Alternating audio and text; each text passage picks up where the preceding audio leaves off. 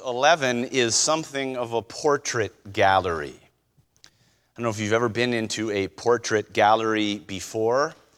It's a little bit like going through a cemetery, just instead of headstones, there are pictures.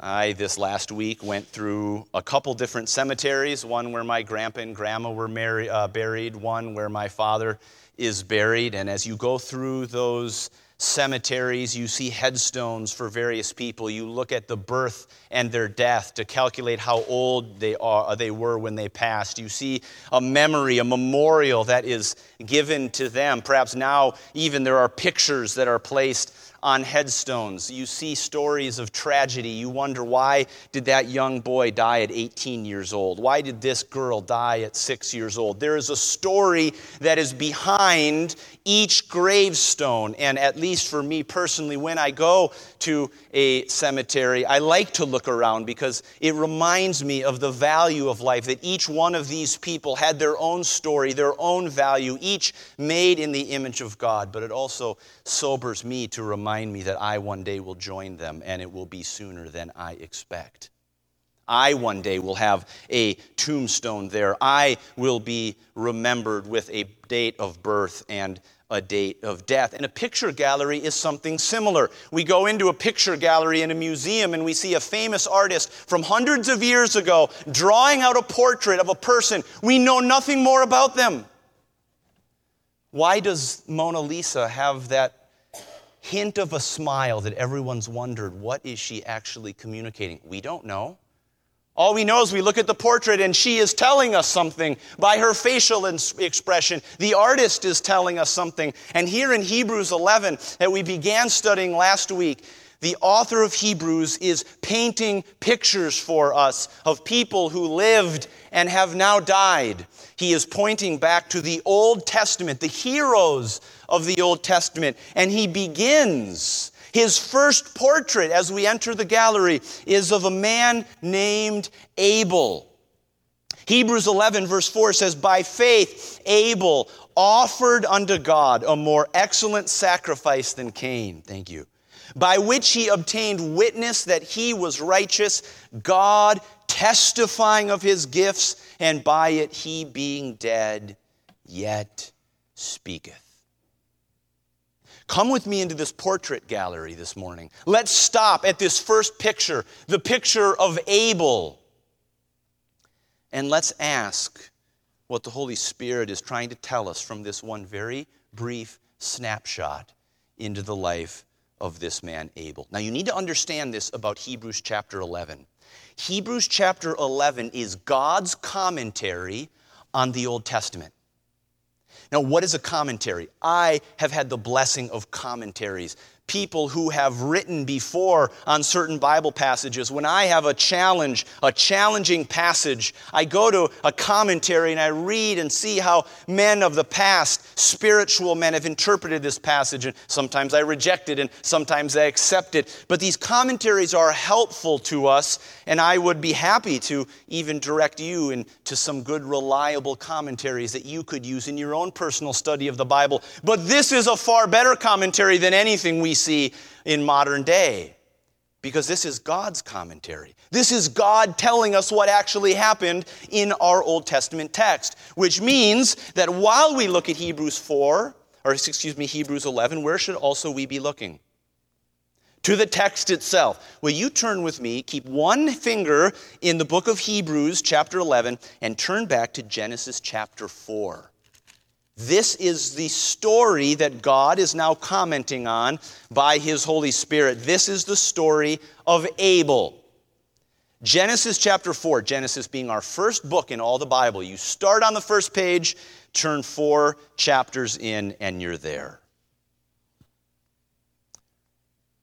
Chapter 4 and verse 1 says, And Adam knew Eve, his wife.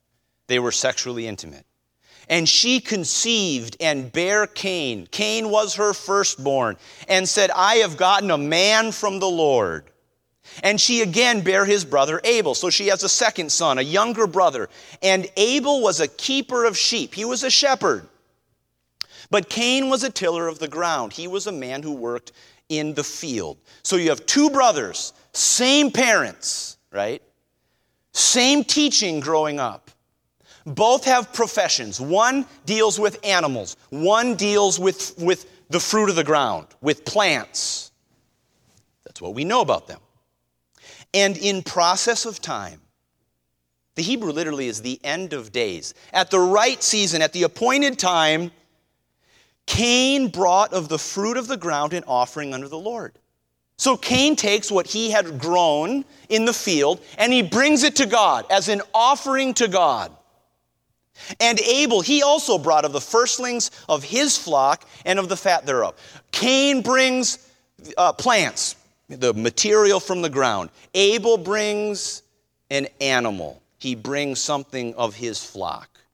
Now, notice, and the Lord had respect unto Abel and to his offering. The idea of this word respect is looking at something with favor. I want you to imagine for a moment that you have a child, a young child, and they do something that pleases you. They do something good, and you look at them and you want to communicate. You've done something good. So what do you do? You look at them and you smile.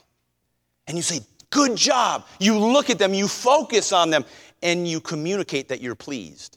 Now, what happens if your young child does something wrong that you do not want to communicate approval to them. You might do this. You might look at them and then you might look away and you might shake your head and you say, No, that was not right. One, you are giving respect. You are giving regard to what is good and you are turning away your regard from what is bad. That's the idea here. God regarded what Abel brought and said, This is good. And he did not regard what Cain brought. He said, This was bad. And notice, Verse 5 And Cain was very wroth. We would say furious. He was furious. He was in a rage. And his countenance fell. What do you mean his countenance fell? Have you ever seen a little kid who gets, when something doesn't go their way, their lower lip sticks out about eight inches? Call it the poochy lip. Do you know adults have poochy lips too? They just don't stick their lower lip out. This would probably help you when someone cuts you off on the highway or as road rage or as some other thing they're just rude to you. Just picture them as a little child with a poochy lip out, and that might help you realize what's actually going on. They're just throwing a temper tantrum. And, and Cain threw a temper tantrum. He was mad.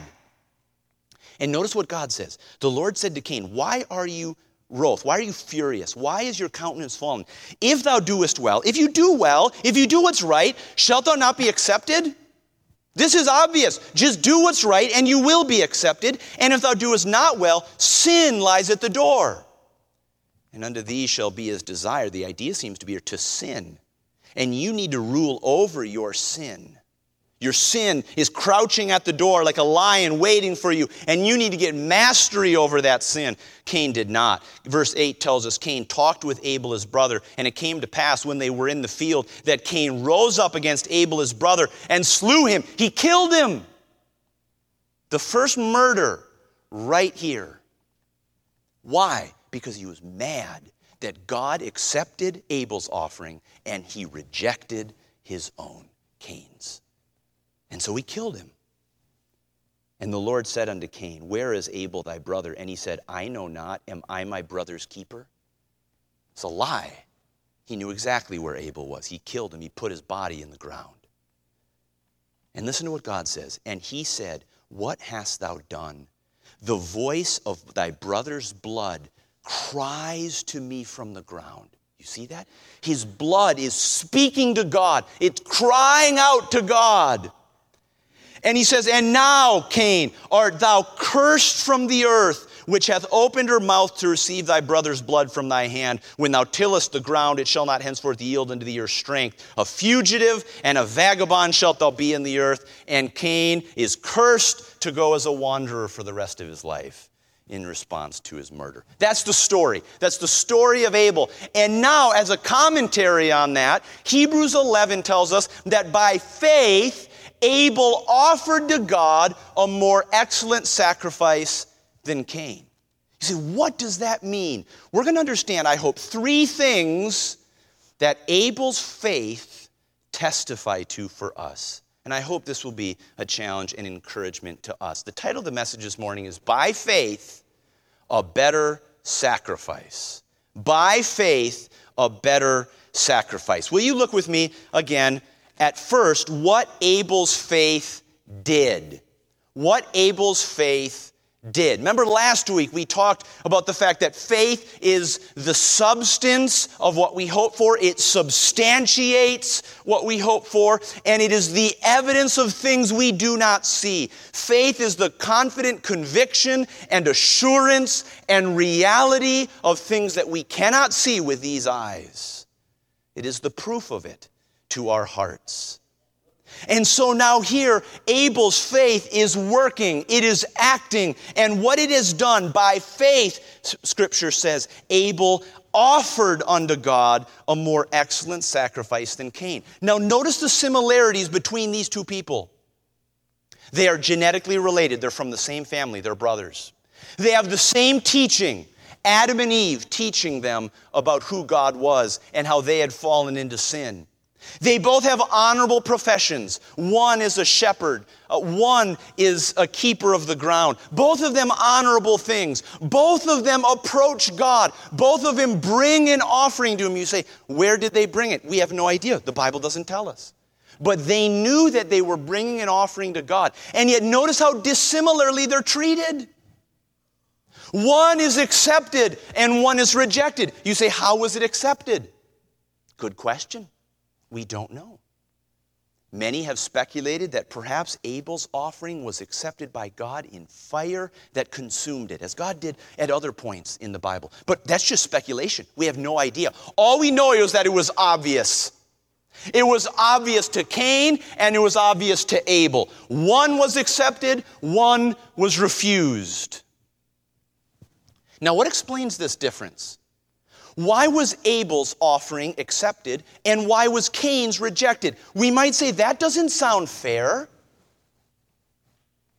Let me tell you perhaps the most common explanation for it.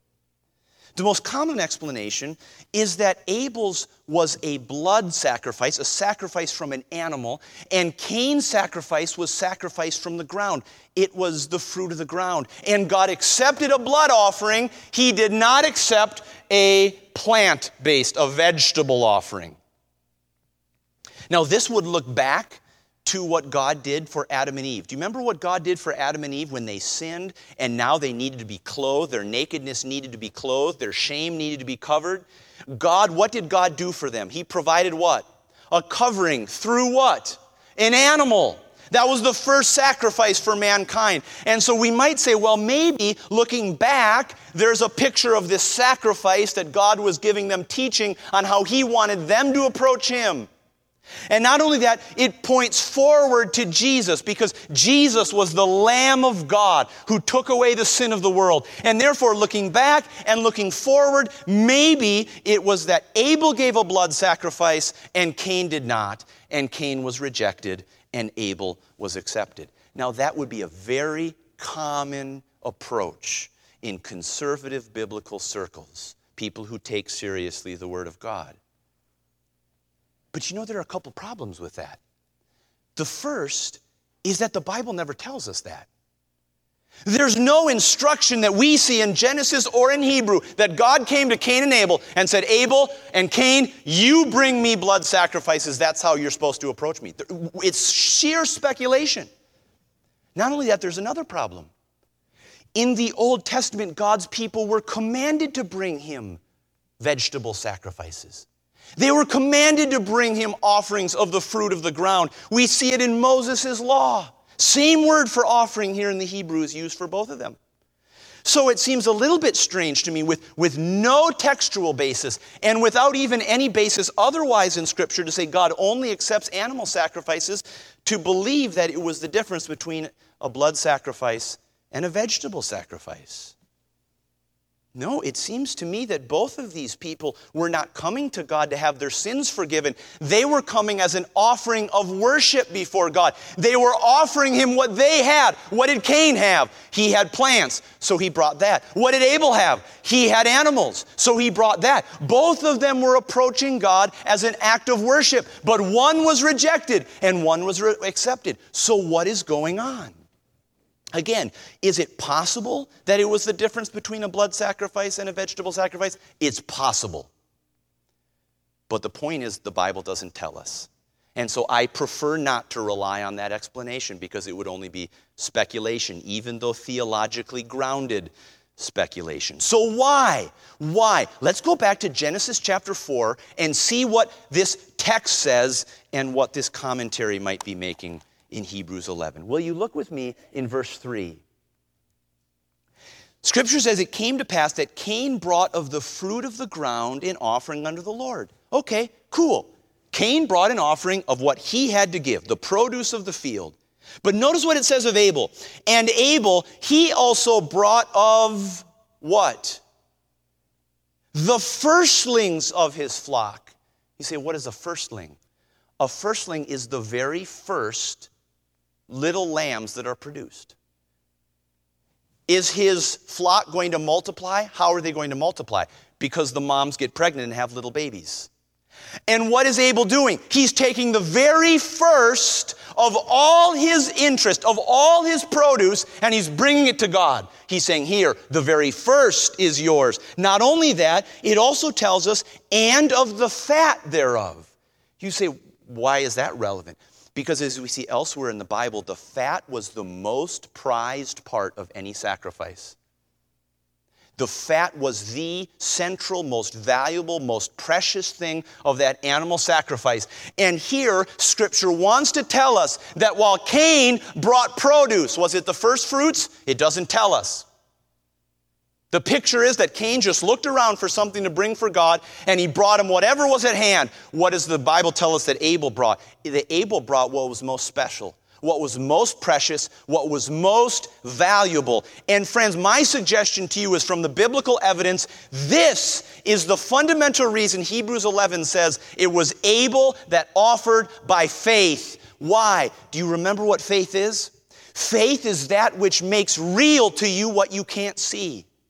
Faith is that which gives you an assurance, a conviction of things that you can't access by these eyes or by your human perception. And so, therefore, Abel came by faith with a conviction, an assurance, a reality that God was real. And what is the only way people act when they believe with all their heart that God is real? What do they give Him? Their best they prepare. They humble themselves. They said, God, you deserve what is my best. I think this commentary from Hebrews 11, verse 4, is the best ground we have to say why Abel brought it by faith, because God was so real to him that he knew he could give him nothing but his best. And Cain simply scrounged whatever he had. Hebrews 11 says, Why were they treated dissimilarly? Because Abel offered by faith and Cain did not. Now, what does this mean for us?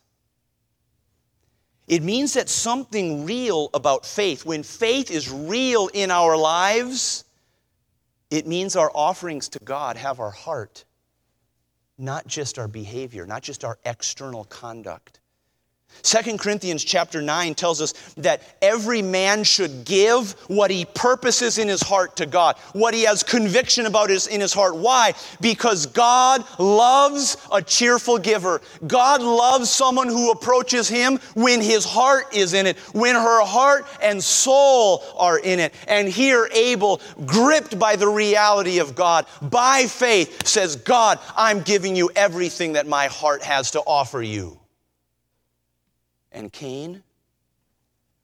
Cain checked a box. You know what people are when they check a box, don't you? The people who come to work and punch in and punch out, their heart is never in it. The people who check a box because they just have a list of tasks that they have to get through. And the tragedy is that many people think they are worshiping God by checking a box. They come to church on Sunday morning. Why? Because they think they should. They're checking a box. They come to church on Sunday morning because they're supposed to, because that's what they've always done. They come to church because they need to check the box of being a good parent. My kids need church. And then they look up to God and say, Here's my offering, God. I'm checking the box that you want. And God looks down on them like he looks Cain and, you say, and he says, You think I accept that? And then there are others. They worship God not because it's a box to check, it's because their heart is in it. Friends, we should ask ourselves very soberly why did I come to church today? Why did I open my hymnal and sing those songs of the Christian faith? Was my heart in it? Was my soul in it? Was I singing as one who was bringing my best to God? Or was I stumbling through it, just checking a box because that's what everyone else is doing at church?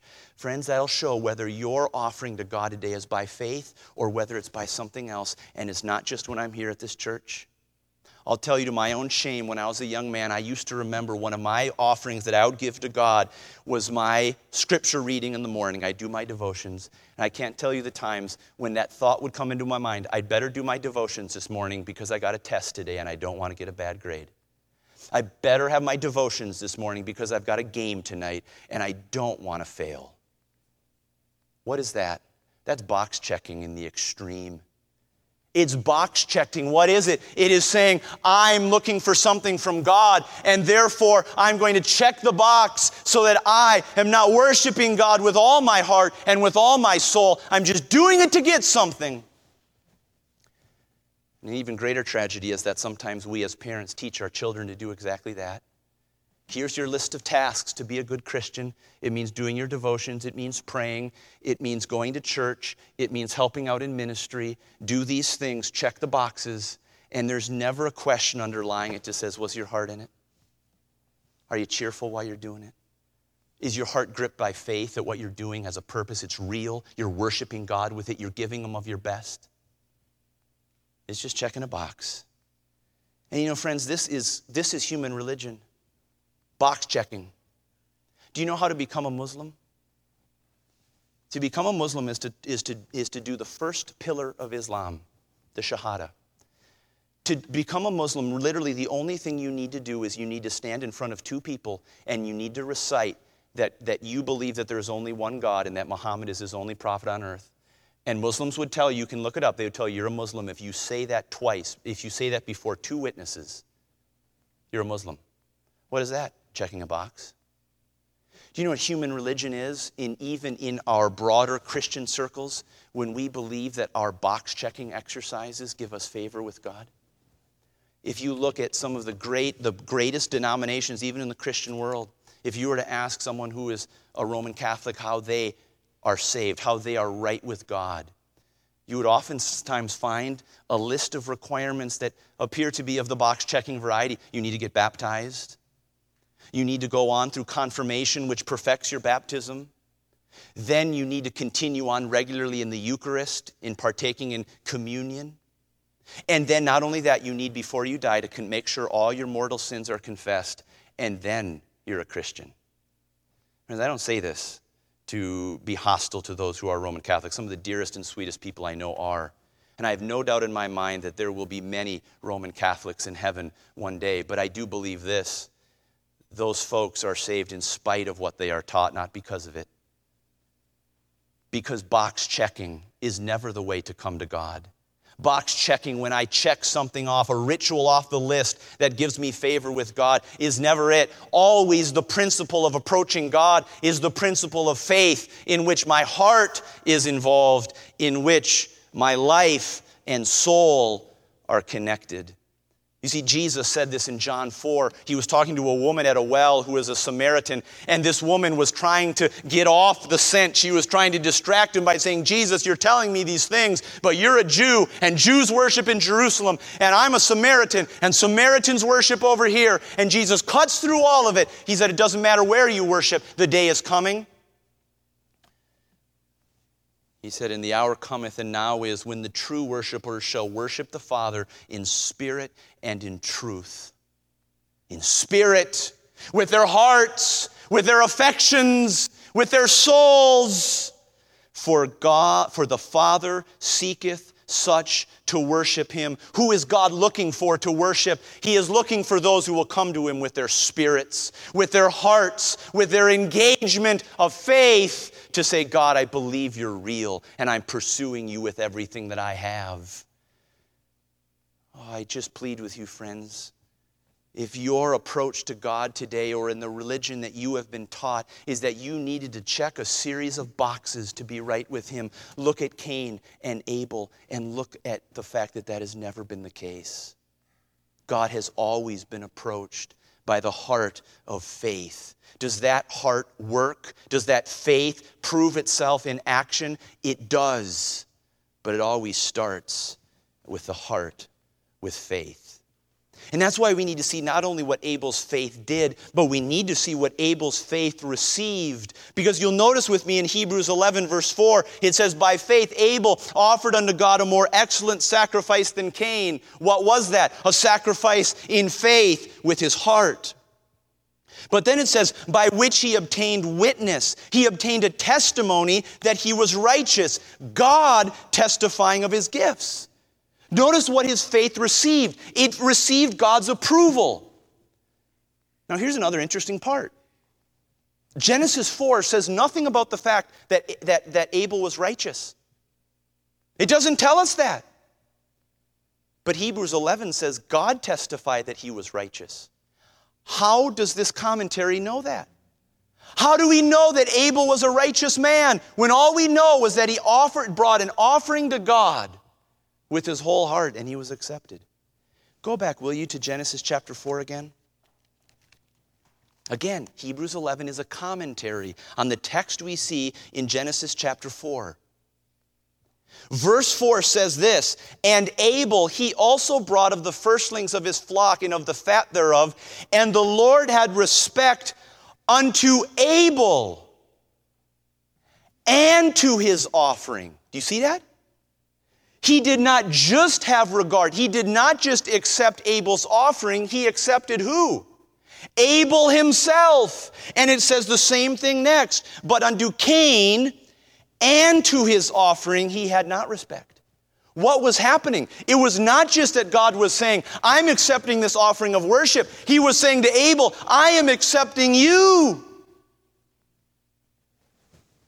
And that is why the author of Hebrews can look at Abel and say, that was a righteous man. God testified, he gave witness to everyone that Abel was righteous. Why? Because he accepted his offering. And God doesn't accept offerings from people who are wicked. That's the logic. How do we know that Abel was righteous? Because God accepted his offering. An offering brought by faith. And in it, God accepted Abel.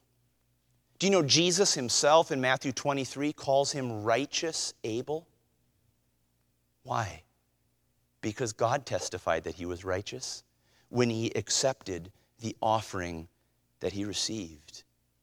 Now, what about Cain? The Bible tells us that Cain was wicked. 1 John 3 says, For this is the message that ye have heard from the beginning, that we should love one another, not as Cain, who was of that wicked one. He was of Satan. And slew, killed his brother. And wherefore slew he him? Why did he kill him? Because his own works were evil and his brother's righteous. Why did God accept Abel's offering? Because he was righteous. Why was he righteous? Because he brought it by faith. Why did God reject Cain's offering? Because Cain was wicked. Why was he wicked? Because he brought his offering in unbelief. Because he, did, he wasn't gripped by the reality of God in his soul. He wasn't convinced of the things that he could not see. He was not a person of faith. Now, don't get this wrong. Throughout all of the Bible, God is bringing these two things together faith and righteousness, faith and acceptance by God. Do you want to be accepted by God? Then come by faith. There's no other way. Do you want to be righteous before Him? Then live a life of faith. There is no other way. Remember where this passage introduces us. Hebrews 10 tells us, The just shall live by faith. Do you want to be righteous? Walk in faith. Do you want to be accepted by God? Come to Him in the confident belief that He is and that He will reward those who diligently seek Him. Friend, what greater approval could you have? What greater acceptance could you have this morning than that God calls you righteous? What greater blessing could there be in all of world history if God shines a spotlight on you and said, This man, this woman, I accept, I approve of them? Do you know what people will do today to get the approval, the acceptance of those who are famous and powerful? You see these politicians all the time. A politician becomes president, and then what do you see? You see a stream of people going to them and bowing and kissing their ring because they want to be approved, they want to be accepted. You see celebrity, you see those who are wealthy, you see the boss. Everyone goes to the boss. Everyone wants to be approved, everyone wants to be accepted. Friend, what is greater than being accepted by the one who made you and by the one who controls all things? How are we accepted of God? How does God approve of us? It's not like Cain bringing our offering to him and checking the box. It is coming to him with an offering of faith. What is faith? Faith is the substance, it substantiates what you hope for in the future. Faith is the evidence of what you do not see. Faith is the confident assurance that God is who He said He is in His Word, and that He will approve of you if you come to Him in humble faith. Friends, this is God's testimony. Can't you just imagine in this picture gallery, Abel, here's a picture of him Here's a picture of his offering coming before God and emblazoned across it in big, highlighted, all caps, underlined letters. There's one word righteous. And it's in God's handwriting. And God says, Look at this man and know how I want you to live by faith. Come to me in faith. What Abel's faith received in his righteous sacrifice before God was God's testimony of him that he was accepted. And friends, the only way that you and I will be accepted as righteous before God is not by the good things that I do, because those can never gain my acceptance before God. Only when I come to him by faith. And that's why we need to turn to the last point here not just what Abel's faith did, not just what it received, but what it testified. Notice verse 4 Abel offered unto God a more excellent sacrifice than Cain, by which he obtained witness that he was righteous, God testifying of his gifts. And now notice this and by it he, being dead, yet speaketh. You say, what does that mean? Abel is still speaking even though he's dead. Now, some look at this and say this is about his blood sacrifice that he brought. He's still speaking by this avenue of faith. But remember, this is a commentary on Genesis chapter 4.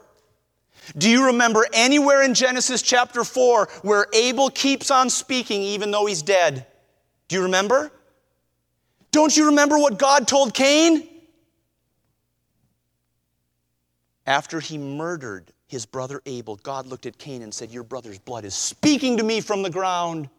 It's crying out to me from the ground. I think this is what the author of Hebrews 11 is gesturing to. He's saying Abel is dead, but he's still speaking.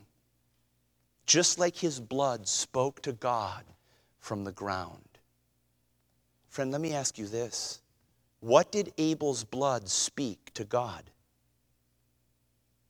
A righteous man who was killed without any justification, without any provocation. What was Abel's blood speaking to God? Justice! That is why God said to Cain, You are cursed. Your brother's blood is speaking to me from the ground, and I must bring vengeance. Friends, there is a murder spree going on in our city right now three more people dead within the last 24 hours or, or so. I saw a story that was just heartrending of a six year old girl, a precious six year old girl on 35th and Penn, shot dead in a, in a crossfire of bullets, a nine year old girl. What does their blood say to us?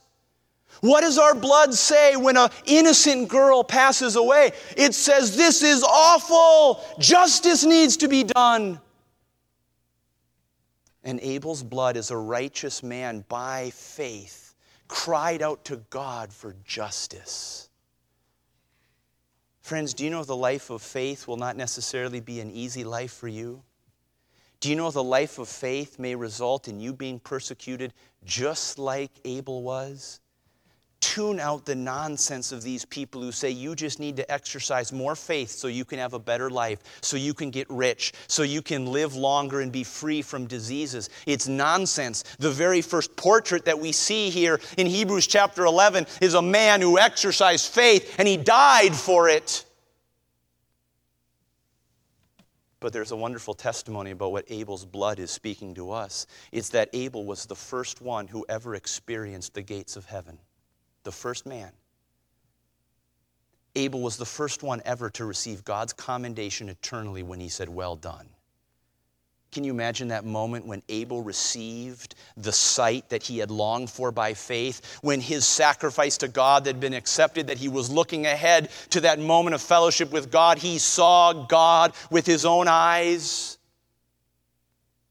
His blood is speaking to us that even though he was unjustly killed, he would receive his reward of faith and live eternally with him. But there's one more thing that Abel's blood speaks to us, and we have to see this. I never made this connection before. Turn over to Hebrews chapter 12, just one chapter.